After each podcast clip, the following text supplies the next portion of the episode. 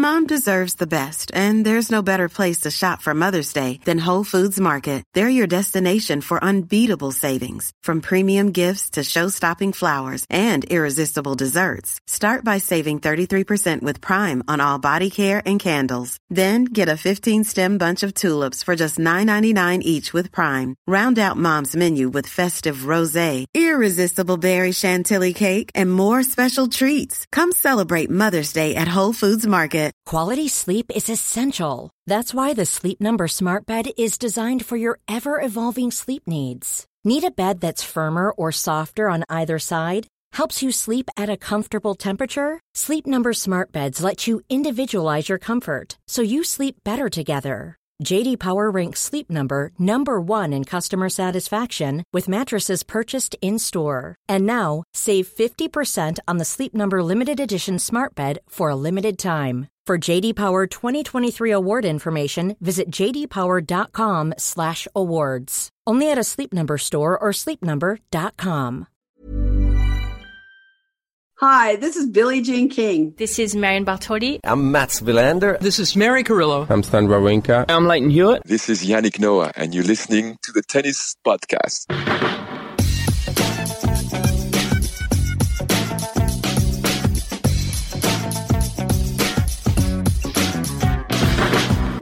Well, it's five to midnight here in the UK, which means it's five to one in the morning as we record in Paris, where Roger Federer has just managed to beat Dominik Koepfer from one set all, a position of one set all. He he's won through in front of nobody. He's 39 years of age, and I can't quite believe that sentence because I'll come clean with you, listeners. We recorded this intro several hours ago uh, when we thought that Roger Federer was going out of this tournament, and we are re-recording it because he has proved me wrong spectacularly by his tenacity, his drive, his just determination, Catherine, to to show what he's all about. I mean, I, I think there's there's so much to unpack. There's so much that went on tonight, but what I can't get away from is the fact that when he lost the second set, he didn't just chuck it in and go off and prepare for the grass. Mm, it's very, very important that the original cut never sees the light of day. uh, we must always, always keep in the good books of editor Patrick, who has a who has a copy of the original of this, uh, which it's fair to say has not aged well. I was No. talking all about the hunger of Dominik Koepfer relative to the lack of hunger would be too strong, but I I felt like Federer really wanted to win, but I questioned how deep he was willing willing to dig, and I was wrong to do that. He re- he really showed something tonight. How can he still be showing new things at 39? But he he did. He did. I I I spent about four and a half minutes talking about all the ways in which this match reminded me of John Millman US Open 2018, um, and it, how hauntingly familiar it all felt. Um, and it did. It did. All that is still true. And I'm sure Federer had the odd flashback of John Millman US Open 2018. He changed his shirt four times tonight, Roger Federer. It might not have been as hot as it was in New York that day, but it was humid and sticky and damp and eerie in the same way. Um, so I'm I'm sure it must have crossed his mind, or at least been lurking in his subconscious somewhere, which makes it all the more impressive. I mean, impressive just isn't even enough of a word, is it? It was well, Andy Murray called it inspirational. Um, what he did tonight, and that was before he saw the result, before he knew the result. Um, and I think he he summed it all up for us. Yeah, just 23 minutes ago, Andy Murray tweeted, I'm not bothered by the outcome of this match at all. Just seeing Federer at 39 off the back of two knee surgeries playing to an empty stadium at 12.30am, getting fired up, is inspirational to me. Do what you love. What a what a line. What a what a tweet. And uh, and I think that that does Matt sum it up, doesn't it? And I don't know. I I feel like I, do feel bad at un- underestimating what he what he ended up putting in over the next hour and a half. Um, I love the I love the grit, the quiet grit that he showed. Yeah, what we've done is underestimated one of the greatest tennis players of all time, and we won't be doing that again. I think. Well, maybe we will. We probably we will. might yeah. be. But anyway, we shouldn't do that again. Remarkable what's just unfolded, and yeah, I think you can speculate about where this comes from in Federer. This this grit, this desire. I think he said it in his on-court interview in French. J'adore le tennis. I love tennis. That is ultimately where it comes from. That is why he's still playing. That is why he's able to put in a performance like this in front of nobody. And let's be honest, he's not winning this tournament. You know, he might not win another match. And yet he pushed through this one like it mattered more to him than anything else. And that is inspiring, I think. And for it to inspire Andy Murray says an awful lot. Absolutely incredible. I think there's a misconception, isn't there, about Federer that everything is effortless because he makes it look that way so often. He's so graceful with how he plays, and it does seem to come naturally to him and all sort of flow. But every once in a while, you do see what it takes for him to be Roger Federer and to be that successful. And I think we saw that tonight. You saw the work he was putting in. You saw how difficult it was coming to him, and yet he ploughed on and found a way to win the match. Just, yeah, I'm kind of lost for words. Because the first set was over an hour long and he won it, but he looked grouchy. He was he was flicking balls away in disgust at himself, and because he wasn't unable to execute the way he wanted, and yet he'd won that set. Um, and obviously, the mood's not going to improve when you go and lose the second on a tiebreak. So, I mean, that, this is a long old tussle between these two. Um, and um, what really struck me, I think, Catherine, above all else, aside from the what we've seen in terms of his intent and his determination that, that he dug in, and obviously the skill. Well, there were some amazing shots today. Some of the some of the little flicks and return winners and so forth. But his fitness was impressive. His movement was impressive.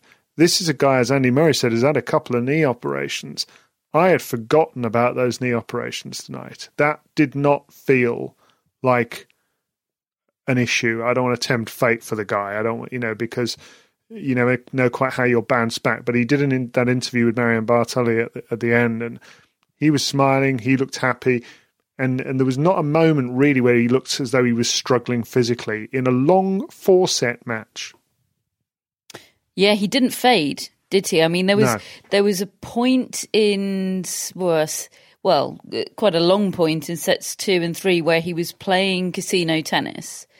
He, he wasn't bailing out on points, but he was definitely not wanting to get into rallies. And I thought that was the beginnings of a fade. I thought that was the early stages of, yeah, the the physical fade. And it wasn't. It was just him him just not wanting to get into those rallies with Dominik Koepfer because he's so hard to hit through. He was just sort of everywhere, smothering the court and dangerous off both wings and creating angles and making Federer uncomfortable. So he was trying to wrestle control of the points and make Koepfer uncomfortable and started hitting a, hitting a lot of drop shots, didn't he? And some of what he was trying worked, some of it didn't. But I definitely misinterpreted it as it was happening and got far too carried away with my John Millman comparisons. I really thought I'd nailed that. Um, and uh, yeah, It all added up at the time. it really did. 14 minutes worth of podcast added up. I, but I think that's a very important point about fitness, isn't it? Because that's what he said was missing when he came back briefly in Doha a few months ago. He felt like his tennis was still there. Okay, it was rusty because he hadn't played for so long. But what was alarming was the fact that he had two matches in his legs and that was it. And he said, I need to go back and train. And clearly that training has paid off and he doesn't seem to have had any further setbacks because he's managed to play about a three and a half hour match in pretty much the worst conditions possible for his game. Slow at night against a left hander who is can you know who can chase everything down and who can just make life really difficult for him and yet he's he's finished it strongly and you know if we're if we're trying to view this match in the context of Federer's season which I think we have to because he's talked about that the French Open being preparation for the grass I think there are so many positive signs with his tennis as well yes it's up and down it's not perfect by any means but he's doing a lot of good, very good things on the court that I think sets him up very nicely for, for where he wants to be in a few weeks. Mm. Uh, Matteo Berrettini for him next. Just um, just quickly, I think it's very easy to almost put this out of your mind because this was ended up being a really uplifting experience, and I don't mean to make that sound unobjective, but it to see a 39 year old who is one of the greatest of all time just giving you a little insight into an element of his greatness was was, was inspiring tonight. Um, but I don't want to completely forget about the fact that this match was played at an absurd time of the night in front of nobody, and it really feels a strange decision to to be scheduling matches the way they are at not from from nine o'clock at night, a best of five set match like that. Mm, they've dodged a bullet with not having ended up with Roger Federer's very possibly last ever Roland Garros match played in the middle of the night in front of absolutely nobody. Now I understand that um, events events got away from them COVID wise, and the the lack of crowds in the night sessions for the first ten days was unavoidable and broadcast deals had already been signed at that point so there was no there was no backing down on having the night sessions whilst this curfew was still in place but the original decision entirely separate to any matters covid to have a start time for those night sessions of 9 p.m. has never been explained to me and I don't understand it I I can't see who's benefiting benefiting from it who is waving the flag and saying 9 p.m. is a great start time for a night session. It's exactly what we want. I haven't heard that voice yet, and nobody's communicating it. And there's also the point that six of the first seven night sessions have been men's matches. They put Serena on first, and every match since then has been a men's match. And I mean, it's a time slot which benefits nobody. There was a press release that the FFT put out in April, I think, saying that the night session would be, in their words, the match of the day. So by picking those men's matches, based on their previous statement, they are saying that the men's matches, most of the time, are the match of the day. But also, the reality is that slot in front of nobody is a graveyard slot.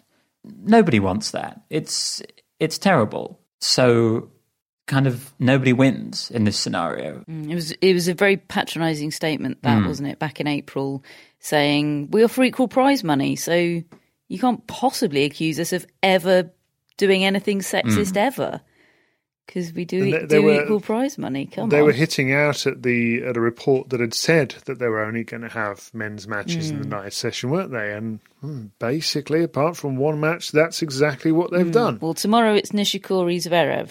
So I'll see you at two a.m. tomorrow and and and Monday, obviously, because that's not finishing before midnight, is it? You wouldn't have thought so, would you? Um, j- just just one final note as well. It's not not such a nice one. Christopher Clarey, who's there for the New York Times, he's actually he was one of the few people in the actual inverted commas crowd. Um, he, he, tweeted that there was a point penalty for Koepfer after he spat on a ball mark that the chair umpire had w- ruled wide upon inspection on breakpoint for Federer. I mean, that is gross, isn't it? He he, um, he did a lot of spitting tonight, did Koepfer, and it was a real blotch yeah. on the on the experience. I think. I mean, obviously, in the best of times, spitting is pretty revolting, but I yeah, some athletes do it, but in COVID times, no. No, no, and it's. A, I mean, and he played really well tonight, and it's a shame that that um, that that is one of the memories that that you go home with from from it. But still, Roger Federer is the one I think that should dominate the memory bank from tonight because that was pretty special. Life is full of what ifs. Some awesome, like what if AI could fold your laundry? And some, well, less awesome, like what if you have unexpected medical costs? United Healthcare can help get you covered with Health Protector Guard fixed indemnity insurance plans. They supplement your primary plan to help you manage out of pocket costs. No deductibles, no enrollment periods, and especially no more what ifs. Visit uh1.com to find the Health Protector Guard plan for you. Quality sleep is essential. That's why the Sleep Number Smart Bed is designed for your ever evolving sleep needs. Need a bed that's firmer or softer on either side? Helps you sleep at a comfortable temperature? Sleep Number Smart Beds let you individualize your comfort so you sleep better together. JD Power ranks Sleep Number number 1 in customer satisfaction with mattresses purchased in-store. And now, save 50% on the Sleep Number limited edition Smart Bed for a limited time. For JD Power 2023 award information, visit jdpower.com/awards. Only at a Sleep Number store or sleepnumber.com. Hello, tennis podcast listeners. David here. Now, you might know that I love a bit of cooking, and I think I'm quite good at it. But if I'm honest, even I get fed up trying to work out what to do every night. That's where Home Chef comes in. Being able to put together a delicious meal without the long prep and the cook times, well, that's pretty cool. Home Chef provides fresh ingredients and chef designed recipes conveniently delivered to your doorstep to simplify your cooking experience. They have over 30 options a week and serve a variety of dietary needs, so you don't have to worry about what to make ahead of time. Not only is it convenient, but it's economical too. Home Chef customers save an average of $86 per month on groceries. Now, for a limited time, Home Chef is offering Tennis Podcast listeners 18 free meals plus free dessert for life, and of course, free shipping on your very first box. Go to homechef.com slash tennis. That's homechef.com slash tennis for 18 free meals and free dessert for life. You heard it right. Let's have a chat about what we've had for throughout the rest of the day um, because it has been generally, I mean, it's been absolutely cracking day, hasn't it? And, and I mean, it, it started with matches that I kind of fleetingly followed because I was I was doing running errands around uh, the house with the kids today. But I was really taken by how enthusiastic everybody was early on about Sloane Stevens and the match she played against Karolina Muchova, which on paper looked like a good match, but from everything I'm hearing, Catherine, it sounds like it actually exceeded all of the all of the hype. Yeah, I, I, I watched every ball of that, and I'm panicking a bit because I just can't. It, it feels so long ago uh, that I'm not sure how detailed an answer. I remember after I watched it, thinking, "Yeah, I'm gonna." I'm to deep dive on this on the podcast later, and now it just all feels like a truly historic memory. um, um, yeah, it it was. I mean, Stevens was by far the better player in the first set, as I remember. Just, just all just silky, you know, just so in command, just seemingly able to do whatever she wanted with the ball. And and again, it was one of those where Muchova didn't seem to be playing badly. I mean, yes, there were errors, but they all felt pretty forced because of what Stevens was doing, because there's just no way through her. How do you make her uncomfortable?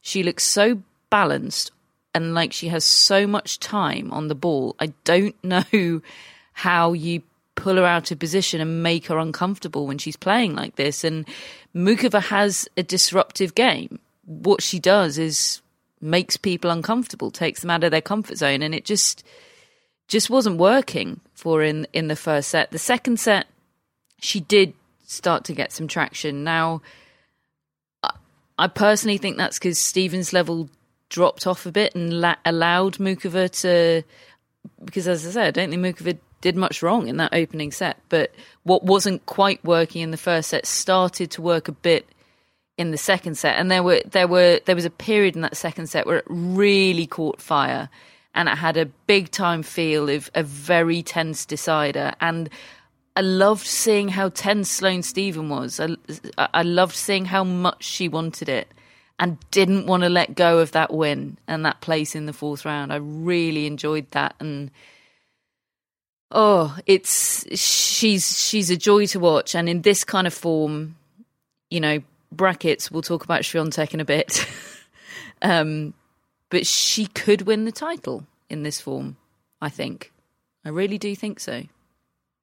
She used the phrase that she had her business face on in the match, and I thought that was putting it very well. As Catherine said, there was this grittiness, this refusal to drop that second set when Muchova was coming at her, and that was that was really great to see. And I agree, her blend of tennis when it's on is so difficult to beat that it feels like she's become a contender in this tournament based on her first few performances here. There's, I find it incredibly relaxing to watch her play. Mm. It's it's just a very pleasant watch to watch her move around the tennis court and hit the ball the way she does, picking her moments to unleash that forehand, anticipating the shots of her opponent.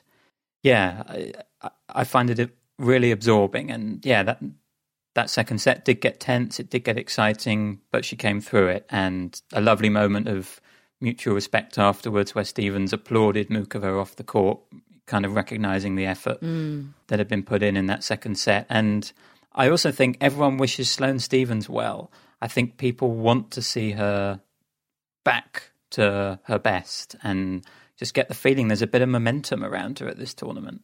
Yeah. Yeah, she seems to be in a clear space now in her mind as to as to why she's there, what she's trying to achieve, and we know the skill set is such that it can take her there. Um, the the next player in her way is going to be Barbora Krejcikova, uh, who beat Alina Svitolina today to get to the fourth round, and that that really took me aback in itself that we are only into the fourth round. not not the result. It's just that you know all of these matchups are so high level. The fact that you've got Stevens against Muchova, that you've got Krejcikova against Svitolina, we've had Coco Gauff against Jennifer Brady today. These are these are matches that just sound like they should be farther along in the tournament. It's also a tournament which has been going on for a hundred years, which makes it mm. feel like it should be further along in the tournament. yes, that. Uh, David, that was me setting you up to be smug. Well, I'm you've missed the that. boat and uh, the opportunity. The moment's passed. Don't you worry. I'm. Uh, I, obviously, this is the match that I managed to shoehorn into my errands of the morning when I was putting out the washing. I had the iPad out and I was watching every single one of the points in the 21 minute game that went to 13 juices. Thank you very much. When it was 4 3 to Barbora Krejcikova, and she was, managed to. He was live, live messaging us. Yeah, the iPad it, was overheating in Solihull. That's right. I had to go back inside the house because the the, the, the iPad shut down in the heat, um, and uh, and she managed to hold and save four break points against Svitolina, get the five three lead, and frankly, it was just not close after that. I, I mean, we, we covered Krejcikova a little bit earlier in the, the year, didn't we? When we were talking about how this wonderful world number one doubles player had now transferred her skill set to singles and is making a real go of that. And how she used to be coached by the late great Jana Novotná, and who I just can't get Novotná out of my mind when I watch her play. And it's not just the link between them having been coach and pupil. It's there are similarities between the two of them. She really reminds me of her in, in her stroke production, her big wind up on the forehand, and the big high ball toss on the serve, and and and the intent and comfort that she has at the net. Svitolina just looked really one dimensional in this match. And that happens sometimes with her, doesn't it? In in this uh, sort of occasion at a Grand Slam, she runs into somebody who's flying and she can't go with them. And it was I mean, this was one sided. It was, I think, six three six two, and that's that's not good enough for Svitolina. But she really didn't have much chance. And I think when there is a really long game like that, so often they turn out to be quite pivotal. And I think the fact that Krejcikova won it made a massive dent in Svitolina. And from there on, as you said, it, it, just wasn't close, was it? I think maybe Svitolina only won two more games in the match. Um, yeah, no, it's interesting watching Krejcikova and her her partner Siniakova has been been doing you know having some real runs in the singles recently as well. Um, the word that comes to mind for me is is smart. When I watch her play, she's an intelligent tennis player, very very methodical and kind of manipulates players around the court. She's she's good fun to watch. Yeah, she really is. And in the section below them, so it would be the quarterfinal opponent for either Stevens or Krejcikova. Well, it'll be either Coco Gauff, who beat uh, Jen Brady today. Brady injured. Unfortunately, she had a foot problem, which uh, which sounds pretty nasty, and actually very nearly prevented her from taking to the, the, the court at all. She was saying Brady, and and she she retired in that match. Uh, and uh, the, the the other player is um, is Ons Jabeur, who uh, Coco Gauff will face now. Jabeur beating Magda who you may remember benefited from the the Ash Barty retirement in the previous round. I mean, first of all, that is a an intoxicating prospect, isn't it? Coco Gauff against Ons Jabeur in the next round, and I mean, I know Brady was injured, Catherine, but Gauff is just looking such a mature player now, isn't she? I didn't see much of the match, but um, I read a really interesting quote from her afterwards, um, saying, "This is my third, my third second week of a slam. My journey to it has probably been the most professional of all of them. Like no unnecessary three set matches and stuff like that. I think you can tell that I'm improving and making smarter decisions on the court." And that I found that word professional really, really interesting. Like this isn't this isn't entertainment or I mean, of course, it is entertainment whenever you watch her play, but this isn't event tennis. This is just a woman building a career. Um, and Coco Gauff's previous runs at slams have been sort of fairy dust and a bit magical.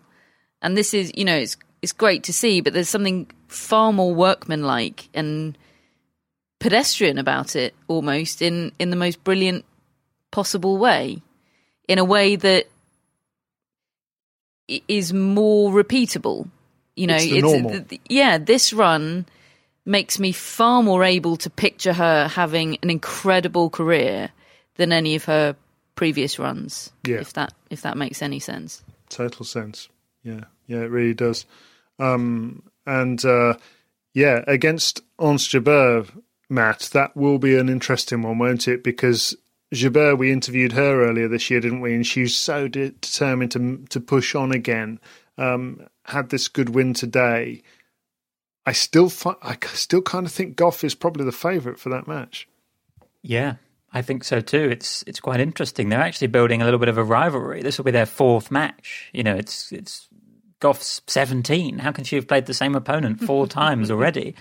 But I guess that just shows that, you know, she has been going deep in some of these tournaments. And I probably would put Coco Gauff just as the favourite. I think Jabeur needs a really good day, probably, to win and to sort of just have everything coming off the racket exactly as she wants it. Whereas Gauff, to me, is someone who can win in some different ways. As she said, she's winning professionally and kind of routinely at the moment. But we've seen from her in the past, she can also really scrap and defend and make life uncomfortable for an opponent and just those greater options perhaps at her disposal in terms of how to play a match i think i think could could tip that one in her favor yeah mm. Um, Sofia Kenin is through. She beat uh, Jessica Pegula 6 4 in the third. Really hard fought match, as the score would suggest, as was the player Kenin will now face, Maria Sakkari, beat Elise Mertens, but that was another real humdinger of a match. I mean, eventually Sakkari got herself ahead in the third set and, and raced away pretty handily. But um, yeah, Sofia Kenin against Sakkari will be something in the next round. Um, Matt Roberts' Marta Kostyuk uh, defeated, uh, um, is it Gracheva or mm. Gracheva? I can't remember exactly how I'm pronouncing that. But yes, Marta Kostyuk um, of Matt Roberts fame will be facing Iga Swiatek, formerly of Matt Roberts fame as well. She wasn't of Matt Roberts fame when she was letting me down at the Australian Open. Our quarantine, Matt that Roberts was the problem. disrepute. He went very quiet, didn't he, around that point? Mm. Um, but anyway, she's she's having a moment, and uh, she is through to the fourth round. Faces Iga Swiatek, who played against Anett Kontaveit today, and that was another match that Hannah on our Twitter was just loving from what I was reading, and uh, it sounded like Swiatek was getting really pushed. Yeah, I I wonder, David, if uh, Anett Kontaveit's coach, who's who's not Nigel Sears anymore, they parted ways, uh, I, I, believe, amicably in April of this year after three years working together. Very successful partnership. She just said it had it had run its course. Um, her new coach is Ain Suurthal, who I must admit is is not somebody I've ever heard of. But anyway, I reckon he heard the podcast the other night and thought I'm going to play her that clip from Rocky Three. the one that the one that Richard Gasquet ought to have watched, and maybe she watched a clip of Richard Gasquet beating Andy Roddick at Wimbledon in 2007. Who knows? But she went out there and she threw everything at Iga Swiatek. Absolutely everything. She hit the ball harder than I've ever seen before. She was trying to give a bit of variety. She just, I mean, she couldn't have played better, really. Took her to a tiebreak, which is, I mean, she deserves a mini trophy for that. I think Matt is going to give us a stat, I think, in a minute that'll emphasise exactly how big a deal that is. But Swiatek just turned it on and showed why she's a champion and showed all of her gears and her levels and her cool, calm head. And she's I, I maintain she's unflappable. Until I've seen her flap, I will consider her unflappable. She's just she's an assassin. She's terrifying. She's like she's she's she's a bit Chris Evert like in that way. You know, Chris Evert was, you know, girl next door, but also dead eyed assassin a coldness to her, and I I feel that in Iga Swiatek as well. A a girl next door, dead eyed assassin. I hadn't realised what a potential banana skin Kontaveit was for Swiatek, other than that she's a good player, obviously. But she had a two love head to head going into this match against Swiatek. And as Catherine's described, you saw exactly why in that first set. I mean, she couldn't have played a better set, Kontaveit. The way she was taking on Swiatek's serve and hitting backhand winners off it and just just taking the match to Swiatek was not something I'd seen anyone be able to do. Um, but as Catherine said, the way Swiatek stayed so calm and didn't panic and uh, you know she was behind most of that first set. Eventually, got the break back, and then once she won that first set tie break, she was sublime in that second set and just raced away six love, which means that in her last ten Roland Garros matches, in nine of them, she's won either a six one or a six love set. The dominance is unbelievable you know, I, really don't want to compare her to Nadal because Nadal's achievements at Roland Garros stand alone and will always stand alone. But there is a similar feeling now, I think, when opponents step on the court against Swiatek, that you kind of know that some sort of drubbing is going to happen. Uh, until someone doesn't get thrashed by her, that's what I expect to happen. And she's got so many ways to hurt you as, as an opponent. Um, It's it's really going to be interesting, isn't it? Because the strength in depth of this tournament is such. It'll be very interesting to see whether who can push her. But actually, when I look at that section of the draw, I mean, I think Mark, Marta Kostyuk's obviously playing really well. I'd be surprised if she's able to hurt her really. And then Kenin or Sakkari. I mean, Sakkari, I think particularly is looking potent. And I, and here I am again. I'm talking about the opponent of Kenin rather than Kenin herself. This is what happens all the time. It seems to me. I don't think I've ever called Kenin a, a WTA Avenger. Why not? She she absolutely deserves to be in that group given her record over the last couple of years.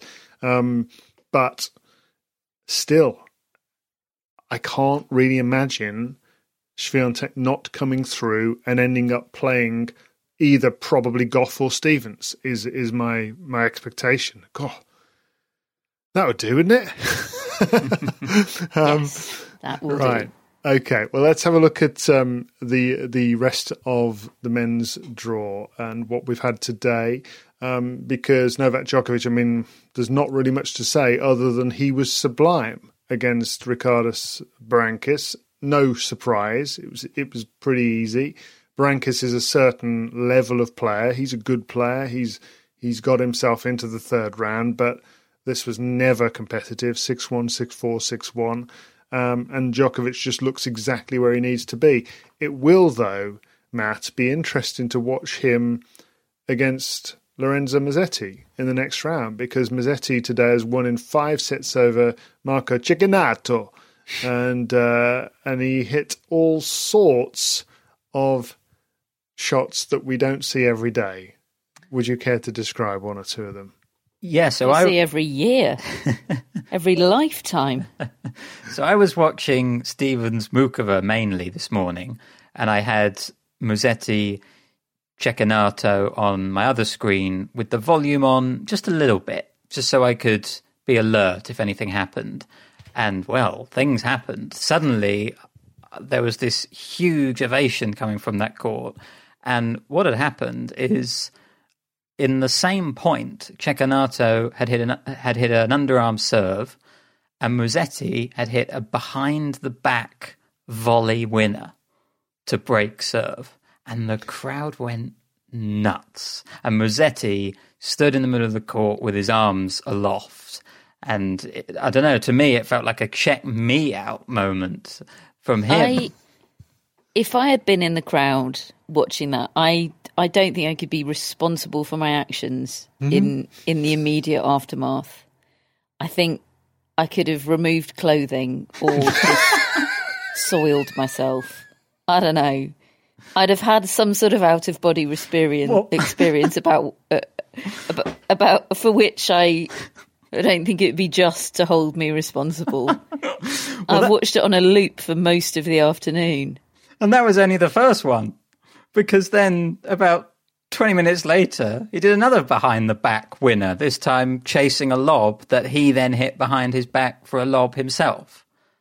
I mean, that that guy is magnetic. And then there was a third one that had it not been for the two previous ones, it was a it was a forehand I mean, it was a forehand down the line winner, but it was it was about his position on the court and pulled way out of position. It looked, it looked completely impossible. And had it not been for the other two, that would have been a moment that we'd be talking about. But it was completely obscured by by the other two. But after that one, Cecchinato did a, a sort of head between the legs. What is happening? This is surreal uh, reaction, and Musetti did a so so cool shrug, sort of wry smile, like, "Yeah, I'm better than even I thought I was." it was just brilliant, and and it was because of those incredible trick shots, which weren't style over substance. He won all three points. But even so, it felt really important that he went on to win the match It because we can properly celebrate those shots now. If they go on to lose the match, it feels a bit, I don't know, it taints them, doesn't it? It makes them feel more frivolous. Who somehow. are you thinking of, Catherine? I feel no like. No one. Oh, okay. I mean, it could, could be so many people. Yes. Okay. Yeah, there's a few. Uh, but, you know, Musetti, no matter what happens now, he's already underlined how good he is by getting through to round four, I think. And, and it will be, it's a, it's a bit of a free roll of the dice at uh, Djokovic, isn't it? You can have a real go at that. Um, and it'll be interesting to see how close he is. Don't put it on the night session, FFT. Yeah. Yeah. No, Please. have have a crowd. It, it, it kind of deserves one. Uh, the Italians have had a heck of a day today because uh, Jannik Sinner also a winner against uh, Mikael Ymer, and he Oh. now yeah. Triple rhyme, David. Was that on purpose? well no. and uh, Sinner now faces. I wish I'd have thought of it. Sinner now faces Rafael Nadal. Um, and they've had a bit of a rivalry, haven't they, uh, in the last uh, few months? They played at the French Open in October, and although it was straight sets, it had a, a feeling of being quite close, uh, quite competitive at the very least, uh, as as I recall it. Um, and Nadal straight sets winner over Cameron Norrie, who, from everything that I heard, handled himself very well, but he lost 6-3, 6-3, 6-3. Nadal on Suzanne Lenglen court doing doing the business. Um, so that'll be interesting to see whether Sinner has got himself any closer um, when they face each other. And Matteo Berrettini, also a winner today in straight sets. So three Italian successes. It's the it's the first time three Italian men have reached round sixteen of a slam ever, and hmm. Berrettini, I think, is the first Italian man to reach the round sixteen of all the slams. That's something Fognini has not yet managed. I don't think he's ever ever ever reached the last sixteen at Wimbledon. So yeah, I mean those three are really establishing themselves. I think you mm. know, and obviously Musetti, this is his first slam, but there's there's Yeah. so much excitement about him and Sinner and Berrettini we've known about for a bit longer. A lot of excitement as well about Carlos Alcaraz, of course, that we've talked about a lot over the last few months. And I watched some of his match against Jan Leonard Struff, and he really did push Struff, but it was proper boy meets man hmm. tennis out there. And and I actually came away from it thinking, well, I'm, I'm sure Alcaraz isn't happy about it, but both players have got reason to be satisfied with the way that ended up because Alcaraz was competitive. He definitely looks that in two years he'll be he'll be drubbing Struff probably, but Struff he's having a good good run here, isn't he? Yeah, it's very impressive, I think, the way he's backed up and backed up again and again the win over Rublev. You know, we see it so many hmm. times. Someone will beat a top seed and then bomb out. But he, you know, he's he's proper Struff. He's, as you said, he's a he's a real sort of machine of a tennis player and very strong, very powerful, very physical. And yeah, he had he had too much game for Alcaraz today. And yeah, I'm impressed with him. He's he's beaten two members of the movement, neither of whom are Denis Shapovalov, who's his patsy, isn't he, Shapovalov, or was certainly for a while. Yes. Didn't he beat him three times in a month or something? Yeah, But then Shapovalov got him, uh, I think, in Dubai or somewhere like that earlier this year. Um, but yes, I remember that record and how happy Shapovalov was to finally get a win. um, uh, so, also in that section of the draw, Diego Schwartzman, a winner today, absolutely thrilled not to face Aslan Karatsev, I think. Um, and uh, instead, he beat Karatsev's conqueror Philipp Kohlschreiber in straight sets. So it'll be Schwartzman against Struff, which will be a comical uh, before match photograph. Uh, now, in the wheelchair event, which is taking place over the middle section of the French Open because of the change in dates to Roland Garros this year, there's been a heck of a result for Britain's Alfie Hewett. He's into the men's wheelchair final, came back from a set down and won 5 down in the final set to win it 8 6 in the tiebreak against Gustavo Fernandez. Um, I was reading some of the tweets of Gemma Stevenson, who does such a, an excellent job reporting on the wheelchair event, and uh, she quoted Hewett as saying, I think this is the match of my life so far. And if you consider just how long Hewett's been playing, it's quite a while, uh, so, and that's quite a statement. He'll now face uh, the top seed Shingo Kunieda, who beat uh, Stefan Houdet. Um, and Hewett and Gordon Reid then got into the doubles wheelchair final, having beaten uh, Fernandez and Kunieda 10 8 in the, the deciding set tiebreak as well. Uh, they'll now meet uh, Houdet and Nicholas. Or Peifer. Peifer, sorry, in the final. Would So- Would you like my Stefan Houdet fact that I trot out every time we talk about Stefan Houdet? Yes, please. He's got two sets of twins, same as Roger Federer, and they've that. they've bonded over it. They've become friends. That's so cool. Mm. I, I kind of now you've said it, I remember you saying it, but I'd completely forgotten. so that's great. Ah, fantastic stuff. Right then, so what we got on Sunday? Uh, play starts at uh, twelve o'clock local time uh, with Victoria Azarenka on f- court Philippe Chatrier up against Anastasia Pavlyuchenkova.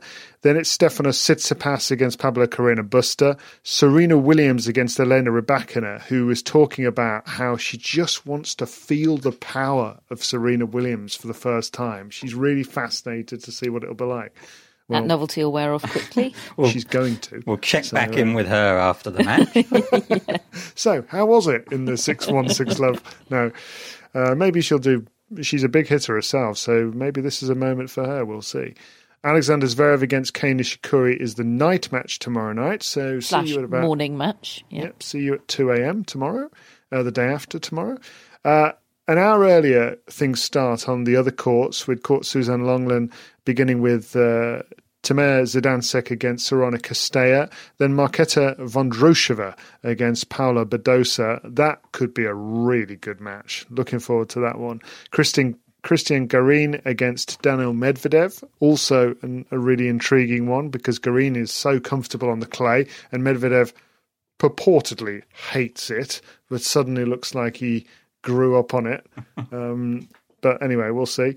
And then it's uh, Matt's favourite, Alejandro Davidovich Fokina against Federico Del Bonis as the final match on court.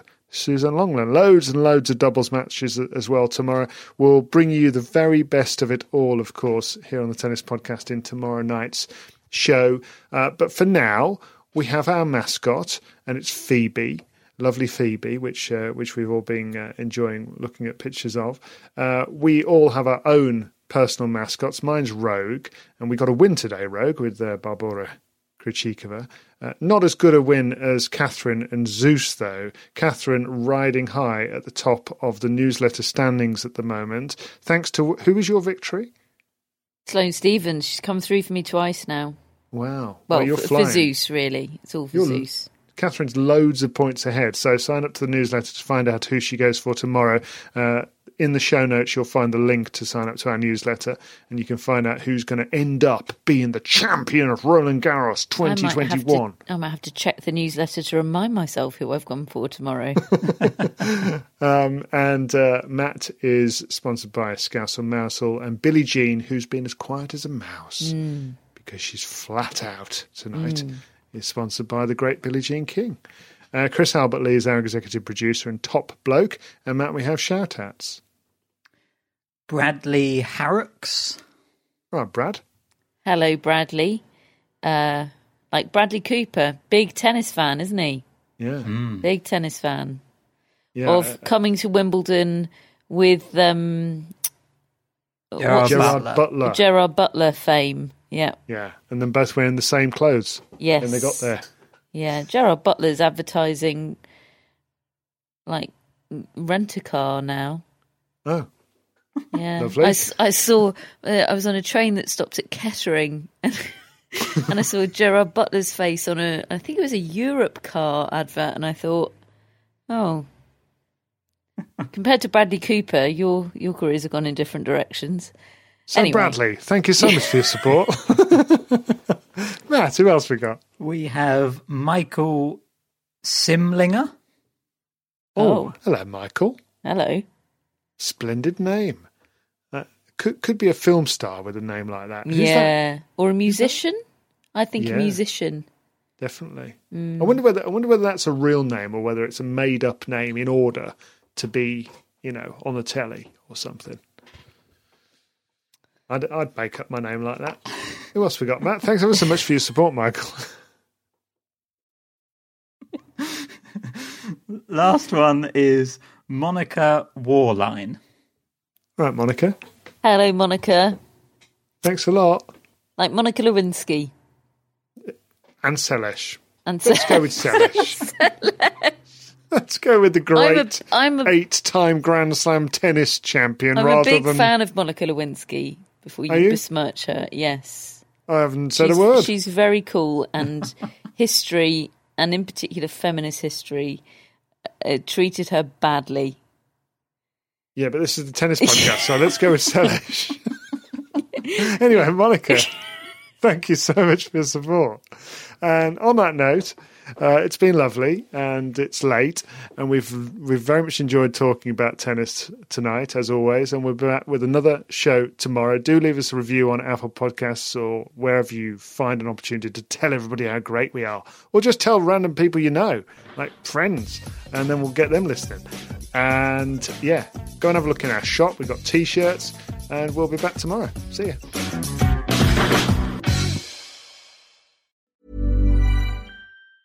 Planning for your next trip? Elevate your travel style with Quince. Quince has all the jet setting essentials you'll want for your next getaway, like European linen, premium luggage options, buttery soft Italian leather bags, and so much more. And it's all priced at 50 to 80% less than similar brands. Plus, Quince only works with factories that use safe and ethical manufacturing practices. Pack your bags with high-quality essentials you'll be wearing for vacations to come with Quince. Go to quince.com slash trip for free shipping and 365-day returns. Mom deserves the best, and there's no better place to shop for Mother's Day than Whole Foods Market. They're your destination for unbeatable savings, from premium gifts to show-stopping flowers and irresistible desserts. Start by saving 33% with Prime on all body care and candles. Then get a 15-stem bunch of tulips for just $9.99 each with Prime. Round out Mom's menu with festive rosé, irresistible berry chantilly cake, and more special treats. Come celebrate Mother's Day at Whole Foods Market.